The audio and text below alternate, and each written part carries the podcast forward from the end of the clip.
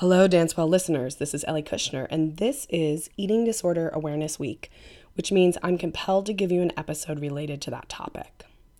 Last year, Dancewell produced a tour de force, five episodes about eating disorders, and I have to say, conducting those interviews really changed how I approach this topic with dancers. It's a sensitive, complicated issue, and in the past, I didn't always feel that I had the tools to meet the challenge. In fact, despite the prevalence of eating disorders in dance, I think that a lot of you might share my feelings because Many of us don't receive any training on how to safely navigate this important topic. I'm still learning a lot, but like I said, last year's episodes really helped me feel more empowered to talk about eating disorders with dancers. And I hope that many of you will feel empowered by this episode, in which Monica Saigal talks about how language can be detrimental or supportive when it comes to body image and eating habits. Monica and I both hope that you'll listen to this conversation with an open mind and an open heart being honest with yourself about the language that you use, but also compassionate towards yourself. Recognize that many of us have been immersed in a culture that isn't always very healthy, and we simply haven't always had the information that we need to use language with which fosters healthy mindsets.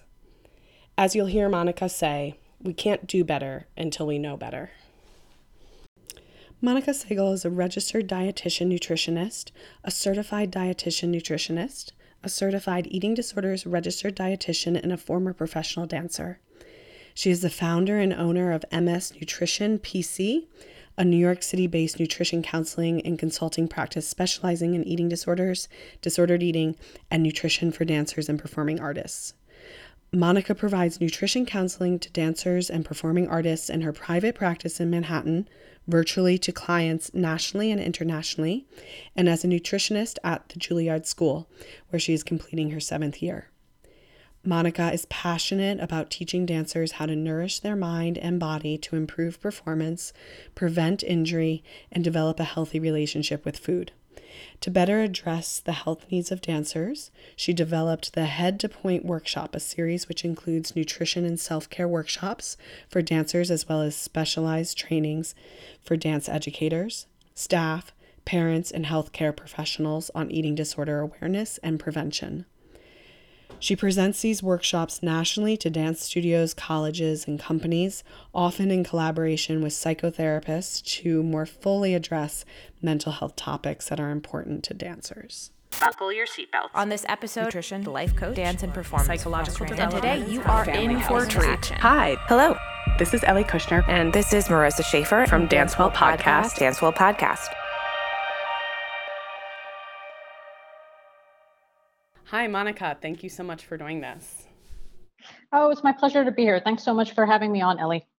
Um, so, we're going to be talking about the ways in which language may contribute to disordered eating or disordered eating habits, um, and the ways in which language can help support developing a positive body image. Um, so, before we get into all of that, would you mind just sort of laying giving us the lay of the land and explaining why this is such an important issue with dancers Sure. Um, you know, I again, I'm so thankful to be here, especially um, because I think this is going to go out for National Eating Disorder Awareness Week, and I'm really passionate about preventing eating disorders and disordered eating in dancers, and when the issues do occur, in helping them to get the best care possible. Um, and to me, it actually goes beyond that. It's about helping dancers learn how to nourish a healthy relationship with food and their body, not only as a, a critical part of eating disorder prevention, but also, you know, we want them to be not just healthy dancers, but healthy humans who have energy to accomplish everything that's important to them, whether it's dance or school or work, um, that uh, support connection, enables them to be fully present in their lives, um, support sleep and mood. Um, so it's really about much more than being a healthy dancer. Um, and I don't think it's a surprise to anybody who's involved in the dance world that dancers really are at high risk for eating disorders and disordered eating. They really uh, remain way too common in the dance world. And I think that we can do better and we need to do better. And I think that anybody who's involved in the training and care of a dancer, whether it's parents or teachers, healthcare professionals, and dancers themselves, can play an important role that not only protects against the development of eating disorders and disordered eating, um, but also leads to early intervention and appropriate treatment when they do occur. So we'll be getting more into that information in terms of um, what people can do to support the the positive body image.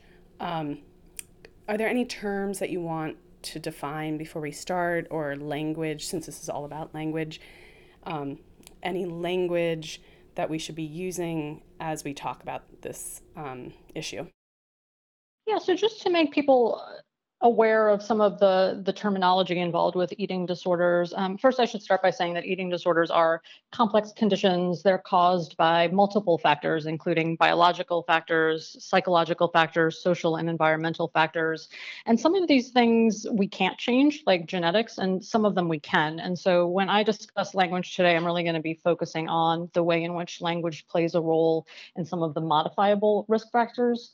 Um, when we're talking about eating disorders, um, we're mainly talking about diagnoses like anorexia nervosa, bulimia nervosa, binge eating disorder, and then um, what was formerly known as EDNOS, or eating disorder not otherwise specified, has since the DSM 5 is now known, it's kind of been um, categorized as two different things. Uh, other specified feeding and eating disorder and unspecified feeding or eating disorder. And we won't go into the specifics of that, but I think the important thing to know is that those diagnoses, much like EDNOS, doesn't mean that it's any less severe than one of the other eating disorder diagnoses. And disordered eating is um, basically harmful beliefs or behaviors around food or body or weight that don't meet the specific criteria for one of the other eating disorder diagnosis um, diagnoses, we can think about disordered eating as occurring on a spectrum of severity. So very often, somebody with disordered eating will be exhibiting a lot of the same behaviors as someone with an eating disorder. So they may be fasting or binging or purging or engaging in compulsive exercise. It might just be at a lower frequency, for example. I think the important thing to remember here is that we don't want to take disordered eating any less seriously than an eating disorder. Um, not only can disordered eating have significant negative effects on the physical and mental health of a dancer, but can also be a precursor to a full eating disorder. And the last thing that we want is for dancers delaying getting help, you know, feeling like it's not that bad if they don't have one of the eating disorder diagnoses, um, because the earlier the treatment, the better chance of full recovery. And, you know, for the sake of today, the recommendations I'm going to be talking about really will apply to both eating disorders and disordered eating. Yeah, it seems a lot of dancers sort of toe that line between um, disordered eating behaviors and full blown eating disorders. So, I think it's important that you mentioned that it's valuable to get help even if you don't have a full um, eating disorder. Definitely. And I think also that making that distinction between an eating disorder and disordered eating, it's not always so clear cut. You know, there is some gray area. And so, you know, again, I do think it's important that for anyone who's struggling in any way with food, weight, um, body issues, that they seek treatment. We're talking about language uh, that is something that we talk about so much when we're talking about like motor skills or um, cueing in the classroom. Um, and I haven't heard it come up as often on this topic. So, can you explain what is the connection here between language and eating disorders? Why is this um, such an important thing to consider? Yeah, absolutely. So, you know, when we're considering language, we're thinking about not only the way that we are spoken to, but how we speak to ourselves. And that language can have a profound effect on our thoughts, our feelings, and behaviors. And so, if we think of this in the context of some of those risk factors for eating disorders that are modifiable, um, for example, two of the major risk factors for eating disorders are body image dissatisfaction and dieting. And so, if you think about the way that we speak about food and weight and bodies and the way that we hear these things spoken about, that's going to have an impact on our own food choices and how we feel about our bodies and how we feel about our food choices. So, for example, what a dancer might be hearing in their environment, in the dance studio, at home, at school, or in the media is going to be very likely to influence their relationship with food and their body image.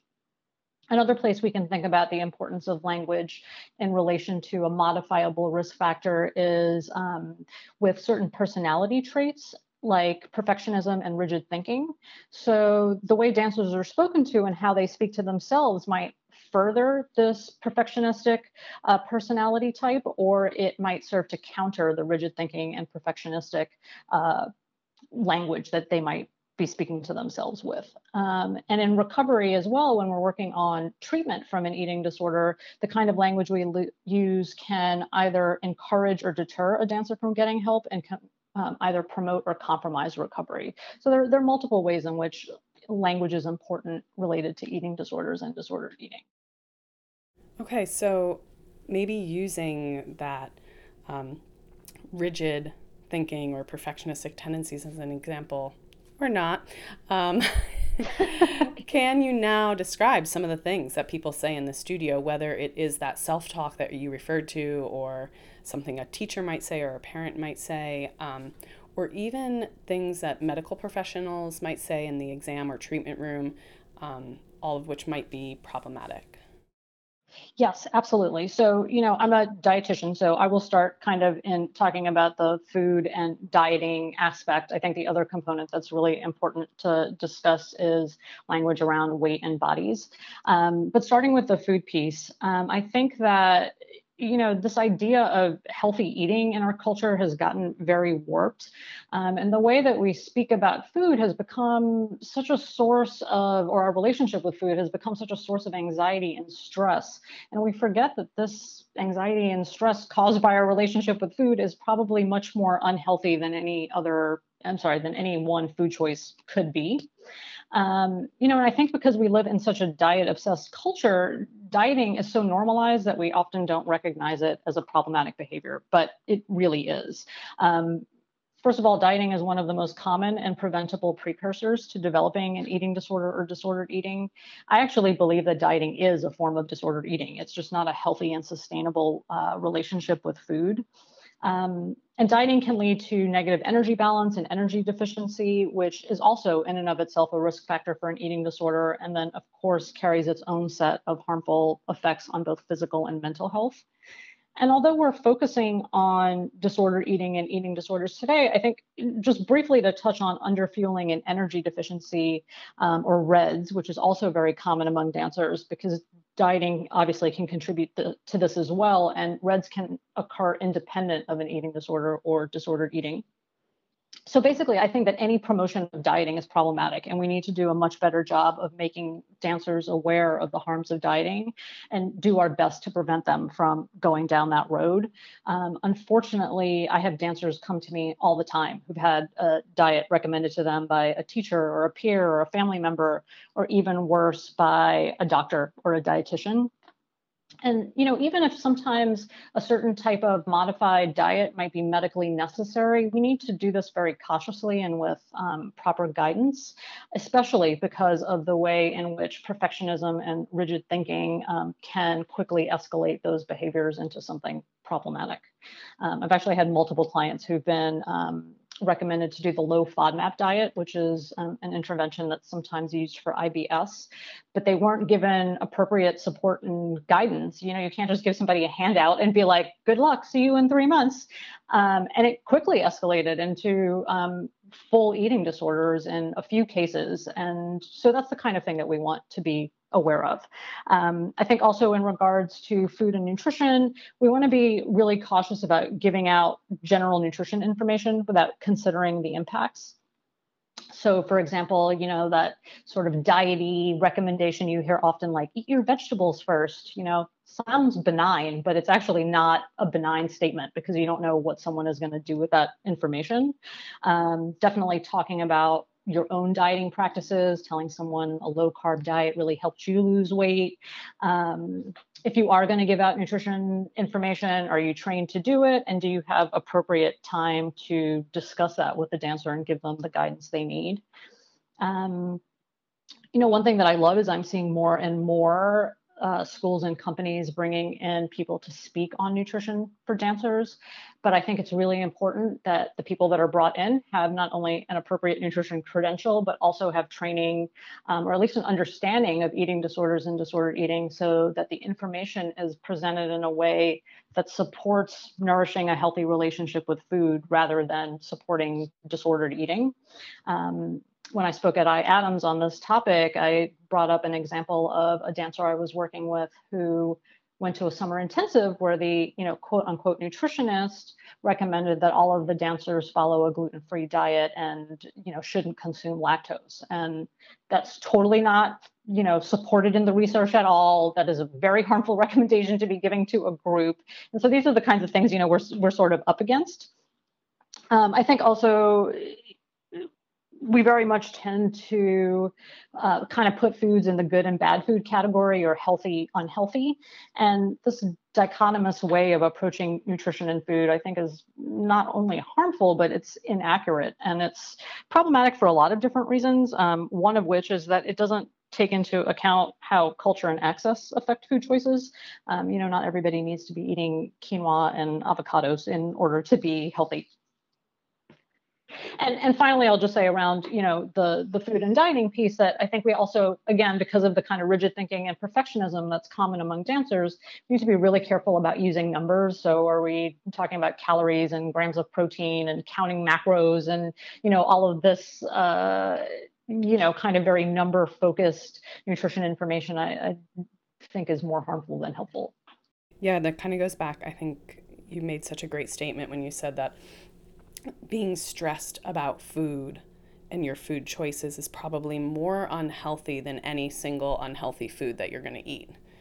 100%. You know, we, we think big picture. I think, again, that's another issue with the way nutrition information is often presented is just so much pressure is put on one food choice. You know, no one food, not even a week of food choices is not going to, you know, make you sick or cure you. You know, we're really kind of looking at, at big picture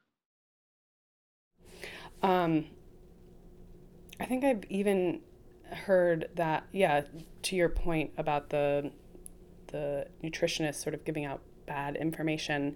Um, even well intending, accurate lectures on nutrition can set off eating disorders in vulnerable populations, right? I'm so happy that you mentioned that, Ellie, because I, I wanted to bring it up earlier. I think it's important to to just kind of assume that when we're evaluating our our language and what the potentially inadvertent harmful effects might be is that these recommendations are all given with the assumption that we all want what's best for dancers. You know, I think that we sometimes hear these horror stories about things that are happening in the dance world, but by and large, I think most people that are working with dancers really do care about dancers and want the best for them. Um, and it's important to acknowledge that the the process can be difficult and sometimes even painful to sort of think about, oh wow, what I was saying and doing might have been causing some harm. And you know, that's okay and it's a normal part of the process i know i can share in my own um, journey as a clinician looking back on some of the things i did earlier in my career which were of course largely influenced by the fact that dietetics training is very weight centric and diet focused much like the medical profession um, it's like okay, you can't do better until you know better. And so this is really, you know, I, I, would encourage listeners who might be experiencing some discomfort in evaluating the impact of um, their language. To just listen with an open mind and heart to be compassionate with themselves. And it's really about building awareness so that we can do be- better for dancers because they really need us to. Um, and so that just kind of goes back to your point of i don't believe that in most cases things are done with malintent but that doesn't make them okay. Right. Yeah.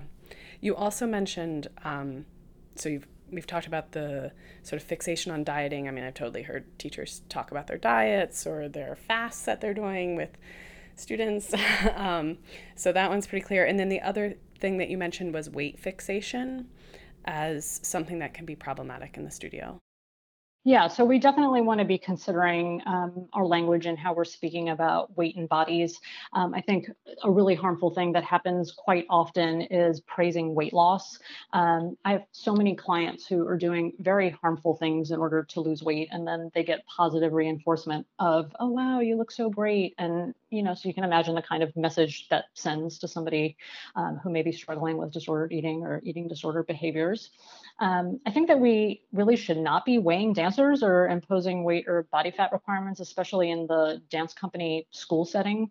Um, if dancers are being weighed in a medical setting or some other setting where it's needed, you know, I think we need to consider what are we doing with this information? Um, has the person been trained appropriately to evaluate weight and then communicate this information to the dancers or the rest of the team?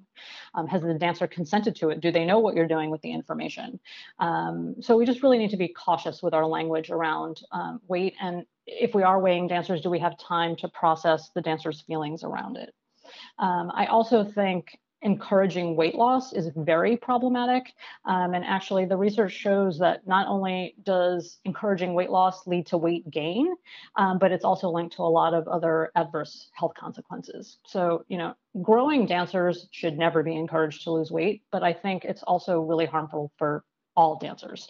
Um, and if there are weight concerns in either direction, I think best practice is really to refer to a dietitian who's an eating disorder specialist um, and has experience in working with dancers and then, you know, in regards to corrections and feedback in the studio, uh, we want to be considering our corrections given in a way that's demeaning or that makes dancers feel bad about their bodies.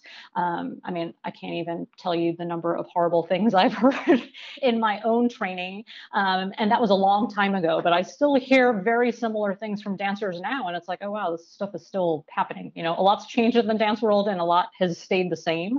Um, like I recently had a dancer who shared with me that one of the corrections she was given was, you know, your beats would be better if your thighs were smaller. So that's a perfect example of the kind of comment we don't want to be making. It doesn't make it just doesn't even make sense. I mean, what exactly. about all the men with like incredible muscles who have phenomenal beats? Ex- exactly, like, right? It doesn't make sense and it's harmful. Um, you know and we also want to be thinking about you know language around weight and bodies that's considered stigmatizing. So certain terms you know like obese overweight and fat they have a lot of meaning outside of you know whatever the medical definition might be. For example in the case of quote unquote obese or quote unquote overweight. Um, you know and i'm not going to go into that in a lot of detail today but i think it's important to know that these terms are considered stigmatizing and weight stigma is linked to poorer health outcomes. Um, and so we need to kind of think about other ways that, um, or other terminology that we can be using.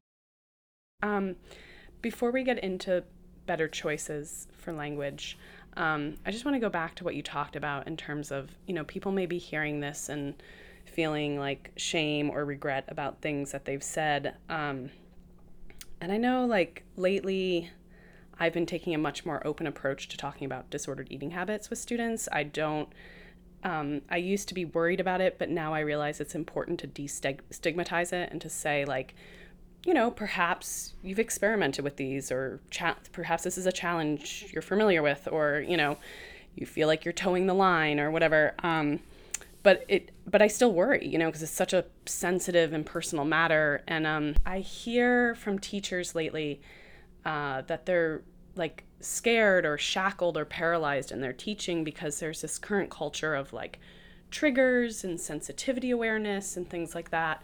Um, and like you said, I think a lot of teachers have really good intentions. So I think a lot of times, you know, they really worry about offending or hurting a student and that potentially even leading to like the worst case scenario. I mean, like, suicide or something. You know, like there's a lot of real and serious stress that people feel about sensitive issues. Um, so when we were in IADMS, I think Sylvie Fortin stood up in response to your lecture and she said how she um, embraces these uh, word challenges as as fascinating challenges, and I thought that was really wise. Um, Yes. And I and then you also just mentioned sort of self-compassion and being gentle with yourself you know, as you think about the things that you may have said that are problematic, and we'll talk more about self compassion. Um, but I was wondering if you have any anything else um, in terms of how to like empower teachers and professionals working with dancers um, rather than making them feel like they're like being policed or or that they have to really worry about everything they say so much so that they feel paralyzed. Do you have anything you could say about that? Yeah, absolutely. So, you know, I think it's important for teachers to keep in mind that obviously what they say and do is important in creating a positive and protective culture, but also no one thing that they say or do is going to give a dancer an eating disorder or make it significantly worse or better. You know, remember we were talking about the um, causes of eating disorders being multifactorial. So it's not as if one comment is going to be a, a make or break situation. Um, you know, of course, we don't want to minimize the impact of words, but we don't want teachers to feel so much pressure that it becomes paralyzing.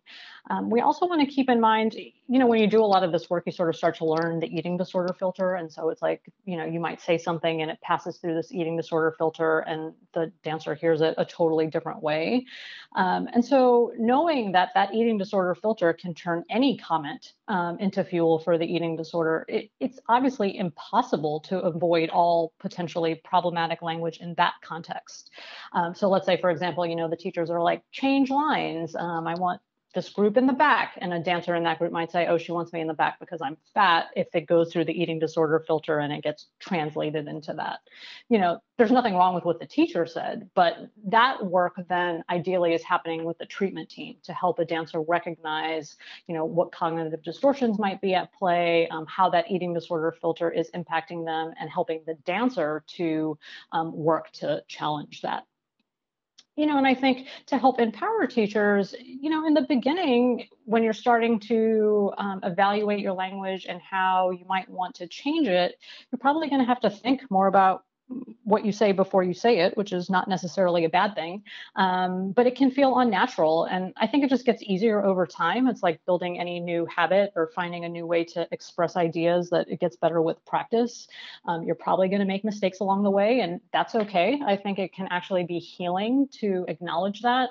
Um, if you say something that afterwards you're like, oh, I wonder if that was um, received in a, a way that's problematic you know checking with the dancer about how they heard it or apologizing um, for saying it in that way and reframing it can actually be a, a healing experience. Um, i think it's important to be again compassionate and patient with yourself.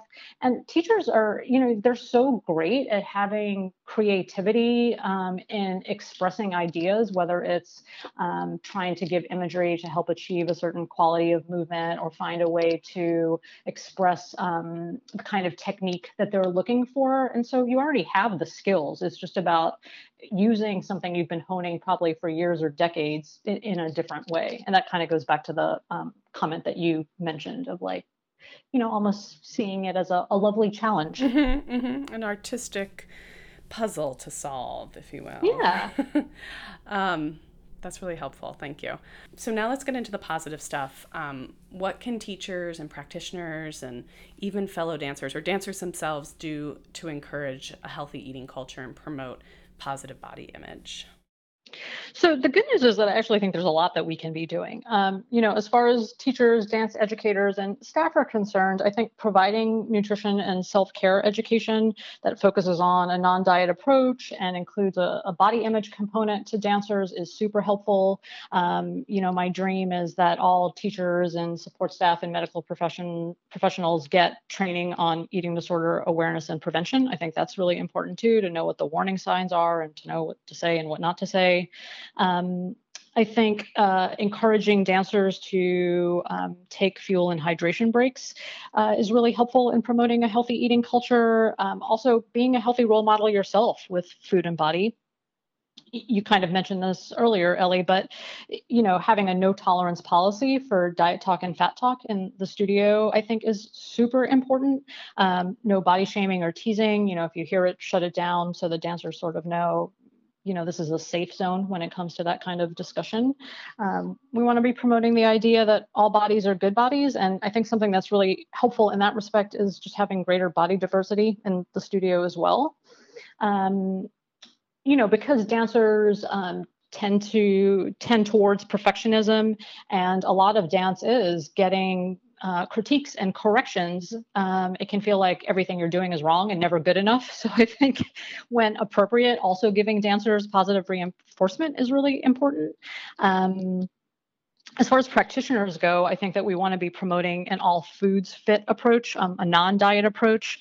Uh, we want to be taking into account each dancer's unique needs um, and really teaching dancers how to tune into their own body's wisdom. I mean, I, I love doing this, you know, whether it's um, around hunger or fullness or really understanding what the body is telling us so we can use those messages rather than some external factor to determine when to eat and what to eat and how much to eat. Um, I mentioned it earlier, but I think we really need to be careful about the language we're using when we discuss weight. I think if you're somebody that works with dancers and you're not trained in eating disorders, um, to pursue some training, some continuing education, do some reading, so you at least have a, a basic knowledge. Um, and I think we want to help dancers cultivate self-compassion and also body image flexibility. Uh, body image flexibility has been found to be a protective factor um, against eating disorders and disordered eating. And and basically what that is is you know we're all going to have uncomfortable body days. And so it's helping dancers know that even when i don't feel good in my body i can still choose to nourish my body in a way that's in line with my values. So i value taking care of my body as an instrument. So i'm not going to skip meals just because i don't feel comfortable in my body today. And then for dancers, um, when I speak to dancers, I think they're so empowered by the fact that knowing, hey, they can do something too. You know, they can feel that the environment can be toxic. And so dancers also shouldn't be engaging in diet talk and fat talk. Um, you know, don't when when you do engage in diet talk and fat talk, it's not good for you. It's not good for the people listening to it. Um, so not only making the commitment to not do it yourself, but to shut it down with your peers when you do hear it. I think it can be good for dancers to also cultivate an identity outside of being a dancer um, and a sense of self worth that um, comes from places other than their dance ability and their bodies. Um, and a social media cleanse, I think, is also super important in this current culture. Um, you know, thinking about what you're exposing yourself to. Are, are those messages and is that language helpful or is it harmful? Interesting. I, um, yeah, lately I'm thinking a lot about how we think of eating disorder as manifesting in dance, you know, because it's an aesthetic art form and um, we're in front of mirrors and we wear tight fitting clothing and there's lots of things that put it, us at risk. But I also think um, some of those later things you mentioned, like cultivating an identity outside of dance, are a big part of it. I think, um, you know, not not having good coping skills for stress or negative feelings or not understanding that um, you can have one of those uncomfortable body days and not feel good about how your body looks but still know that you're a good person i think that's Absolutely. hard for dancers honestly yeah, definitely. And it's so important. It's such an important part of, you know, overall health. Um, you know, when a dancer gets injured and their whole identity is tied up in in being a dancer, you know, if they don't have any coping skills and all they know is the dance world, it's going to have a much more profound effect than if they've been able to cultivate some of those coping skills and if they have other interests and a life outside of dance as well. And it sounds like a lot of what we're talking about also has to do with kind of um, teachers and practitioners like facing their own demons. You know, it's kind of um, you bring your baggage with you everywhere you go. So you kind of have to sort some of that out um, if you don't want to subject your students to it. Totally. I mean, that, that goes back to what I was saying about being a healthy role model yourself with food and body. And again, if somebody has, you know, been in the dance world for most of their lives, they may not even realize how some of the things that they think and feel about their bodies and food can be problematic and harmful. It can just feel like, oh, this is just the way it is. Totally. Um, we've talked a lot about sort of um, pre- prevention. Let's talk about um, when we're engaging with people who have been diagnosed with an eating disorder and um, depending on where they are in their treatment, what language do we need to be aware of when we're working um, with dancers who we know have ha- had an eating disorder? What should we be cautious of, and what should we be um, positive about? Okay. Um, so let me start with the the what we should be cautious of um, and some mistakes that I, I often see people um, make. I think this is going to differ to some degree depending on your relationship with the dancer. So, starting with if you're a friend or family member or a loved one, um, you know, I think it's important to strike a balance between not ignoring the issue and never asking about it and not only focusing on the eating disorder you know remembering that the dancer is a person outside of the eating disorder um, and reminding them of that can be a really useful and helpful part of recovery I think we also want loved ones and family members to remember to take into account the special needs of recovery. So, um, let's say, for example, you know your family is going on vacation, making sure that you have you know regular planned balanced meals that are appropriate for what the dancer needs.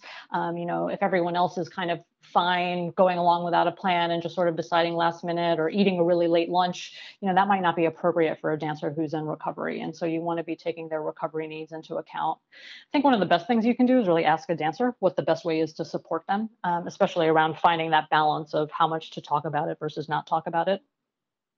When it comes to medical professionals, oh, I have so much to say about this. you know, I think that um, a lot of the issues I see are when people are not trained in eating disorders. You know, eating disorders is a specialty area that does require specific training.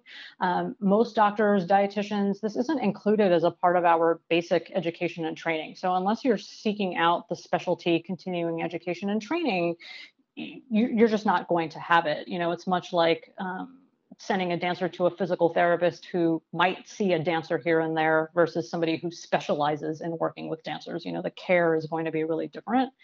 Um, you know, so one of the issues I see a lot with uh, medical professionals is minimizing findings. Um, you know, it's very common that, uh, especially in restrictive eating disorders, even though a person might be very malnourished, the lab work is going to come back totally normal. Um, you know, so we want to be explaining to dancers what that means and what it doesn't mean in the context of an eating disorder. Um, you know, I think a lot of times professionals who aren't trained or framing that like, oh, great, everything's fine, and that's absolutely not what that means. Um, Oftentimes, appropriate workup is also not done, or potentially harmful recommendations are made. So, I still often see um, oral contraceptive pills given to um, dancers who are not getting their periods as a way to protect bone health, which is, again, not supported in research. Um, or telling someone, oh, it's fine that your heart rate is really low, you're an athlete, um, you know, not understanding the impact of the eating disorder.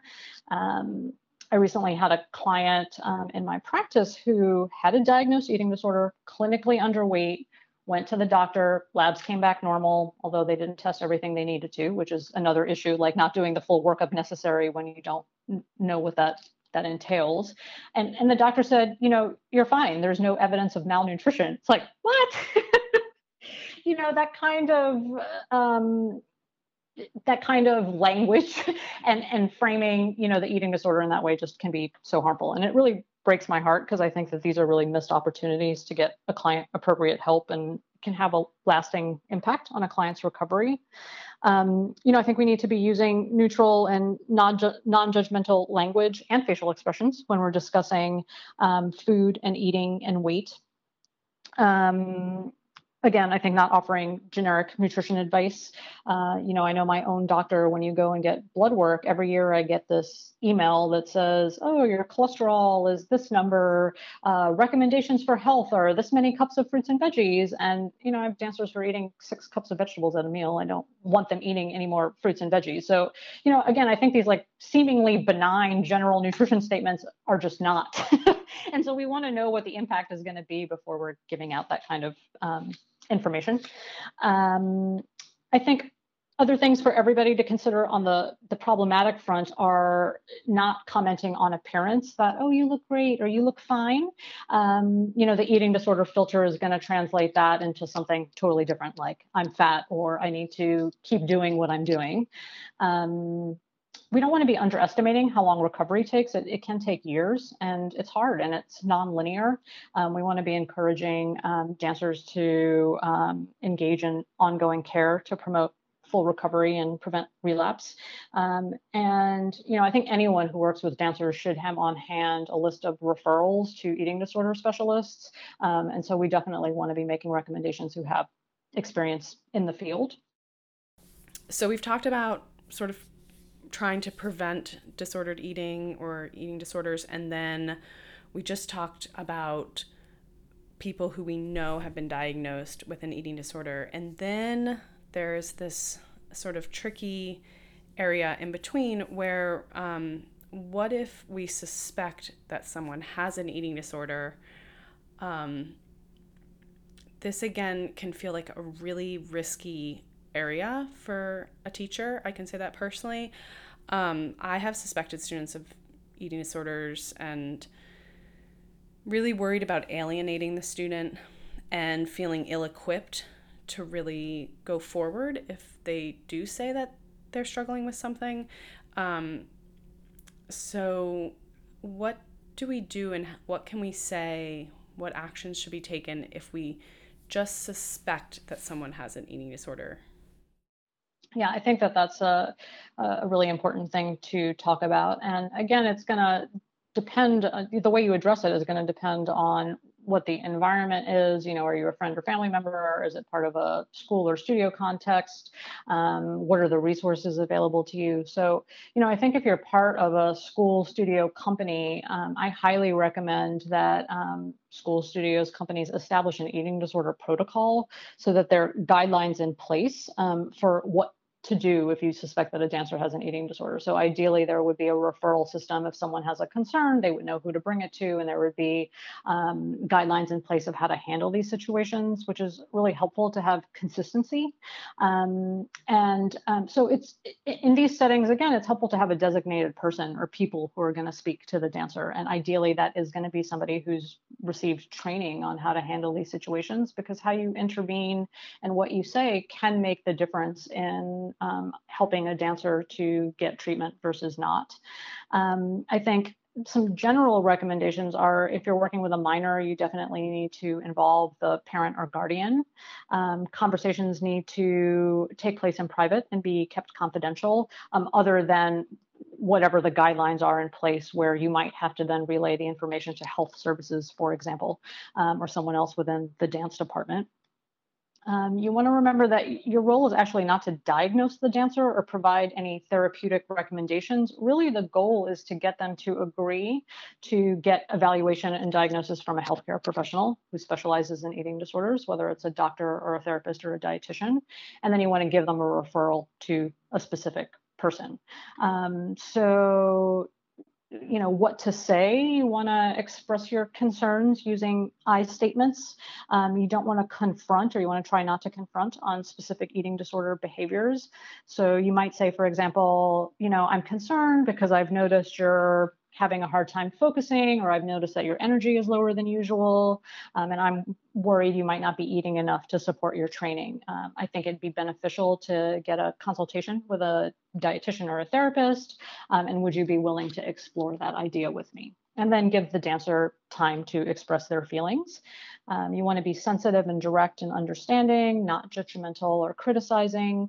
And I think we want to expect denial. It's a huge part of eating disorders. You know, the chances of getting the I'm fine, nothing is wrong is there, there's a high chance of that happening. Um, and a way to respond to that would be to say, you know, I really hope you're right. The only way we know for sure is to get uh, evaluation by medical profession professional and again uh, see if you can give them a referral and that they would agree to that it might take multiple conversations. Um, and depending on the situation and the level of concern, sometimes it's necessary to withhold participation from dance until they do get a medical evaluation, which can be motivating to the dancer and also sends the message that their health is the most important thing. Um, again, depending on the severity of the eating disorder, sometimes also a treatment contract might be needed. So that, that would set guidelines or expectations of what they would have to do to return to dance, or if there's going to be some kind of modified participation. Um, and ultimately, that needs to be decided by the treatment team who's doing the evaluation.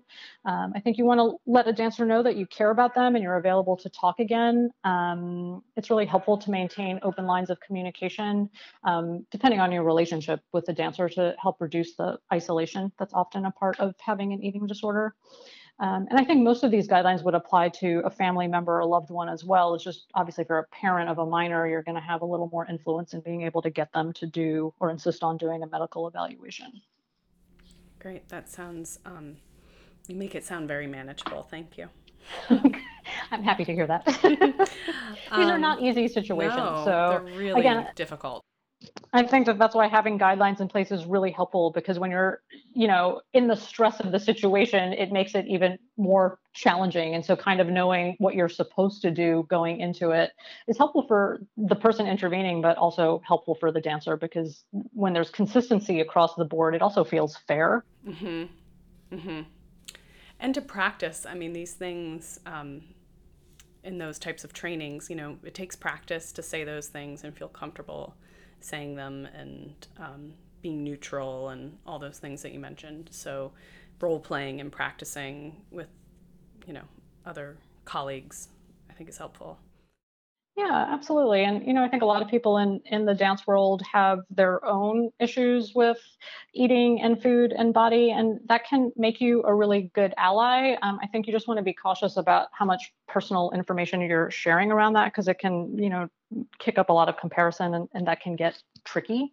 Um, I think often the best approach around that is if you want to share that you've also had those issues, is to, you know, say, I also struggled with you know xyz and i found it really helpful to speak to a nutritionist or a therapist so you're always kind of pointing them in direction of an expert who can really provide that therapeutic um, intervention um, your talk at IADMS identified self compassion as an antidote to eating disorder, well, disordered eating mindsets and habits. Um, is that accurate? Uh, yes, it is. I, I, was recalling that. Um, so, could you just talk briefly about that? I mean, we talked about it in terms of teachers and practitioners as you hear this conversation being self compassionate um, towards yourself, but can you talk about what the link is there with the self compassion and the eating disorders? Yeah, there's some really great research on the benefits of self compassion. And if listeners are interested in reading more, um, I'd encourage them to look at some of the work by Kristin Neff, um, N-E-F-F. Um, so she defines self-compassion as having three different components. So the first one is self-kindness over judgment. So we are able to be caring and gentle and kind to ourselves rather than harshly critical or judgmental.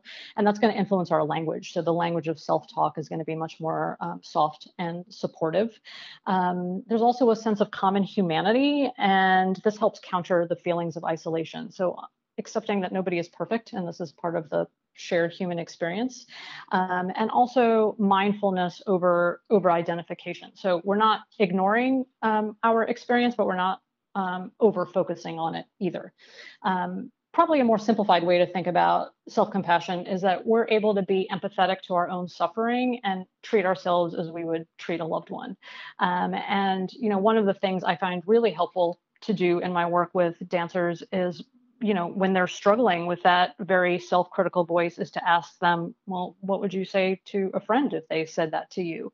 Because we're often able to conjure up that compassion for someone else in a way that sometimes we can't for ourselves.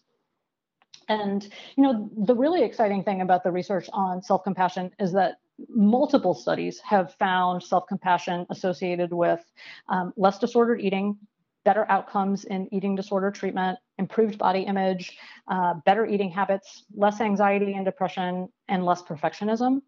And, you know, I think the really interesting thing about this is we often think, I think a lot of times as dancers, especially, is that if I'm really hard on myself and, you know, I make myself feel bad enough, that will make me change. Um, but I think it's actually the opposite. The kinder we are to ourselves, the more compassion we can show to ourselves, actually, that is linked to improved um, behaviors and health. That is fascinating. I'm. Is it Susan Neff? You said N E F F.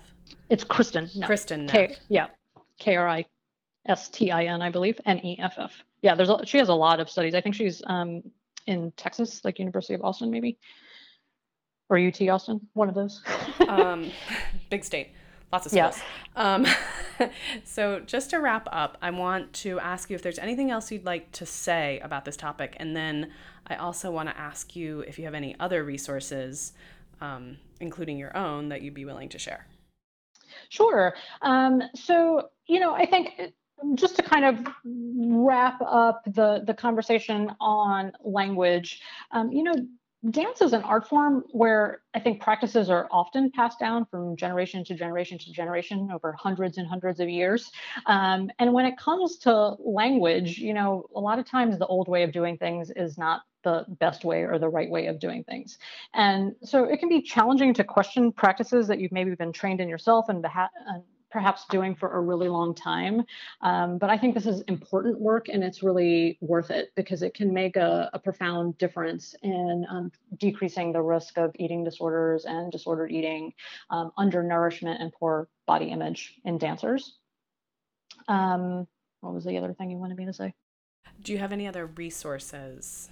So if if um, someone would like help themselves with an eating disorder, I would want them to know that they're not alone. Help is available. Full recovery is possible, um, and not to de- delay getting help because um, you might feel like it's not that bad and it's okay to wait. Um, remembering that the sooner the intervention, the better the chances of full recovery. Um, you know, a team approach is usually what's recommended um, for the treatment of eating disorders or disordered eating. So that's going to involve a registered dietitian, a therapist, um, a primary care doctor or internist at minimum, sometimes also a psychiatrist and some other providers. Um, and really, you could start with any one of those providers, and then they can help you set up the rest of your treatment team. So if you're looking for providers in your area that have um, experience with eating disorders, I'll give you a few websites that are um, good resources for finding local providers. So one is NEDA, which I mentioned earlier with the coaches um, toolkit. Um, they have a find an expert or find a local provider um, link on their site. Um, another one is IAEDP, which is the International Association of Eating Disorder Professionals. You can also find an expert by location there.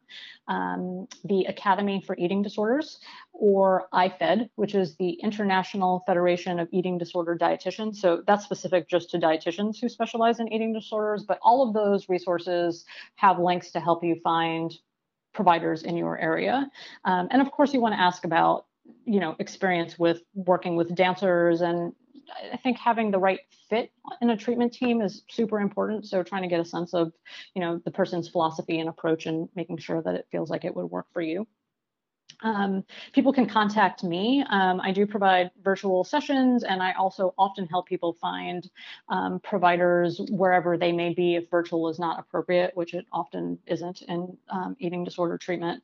Um, I have a network of colleagues in various um, organizations, so it's not too much work for me to to generally shoot an email out and see if there's someone, uh, you know, in whatever area the dancer might be in.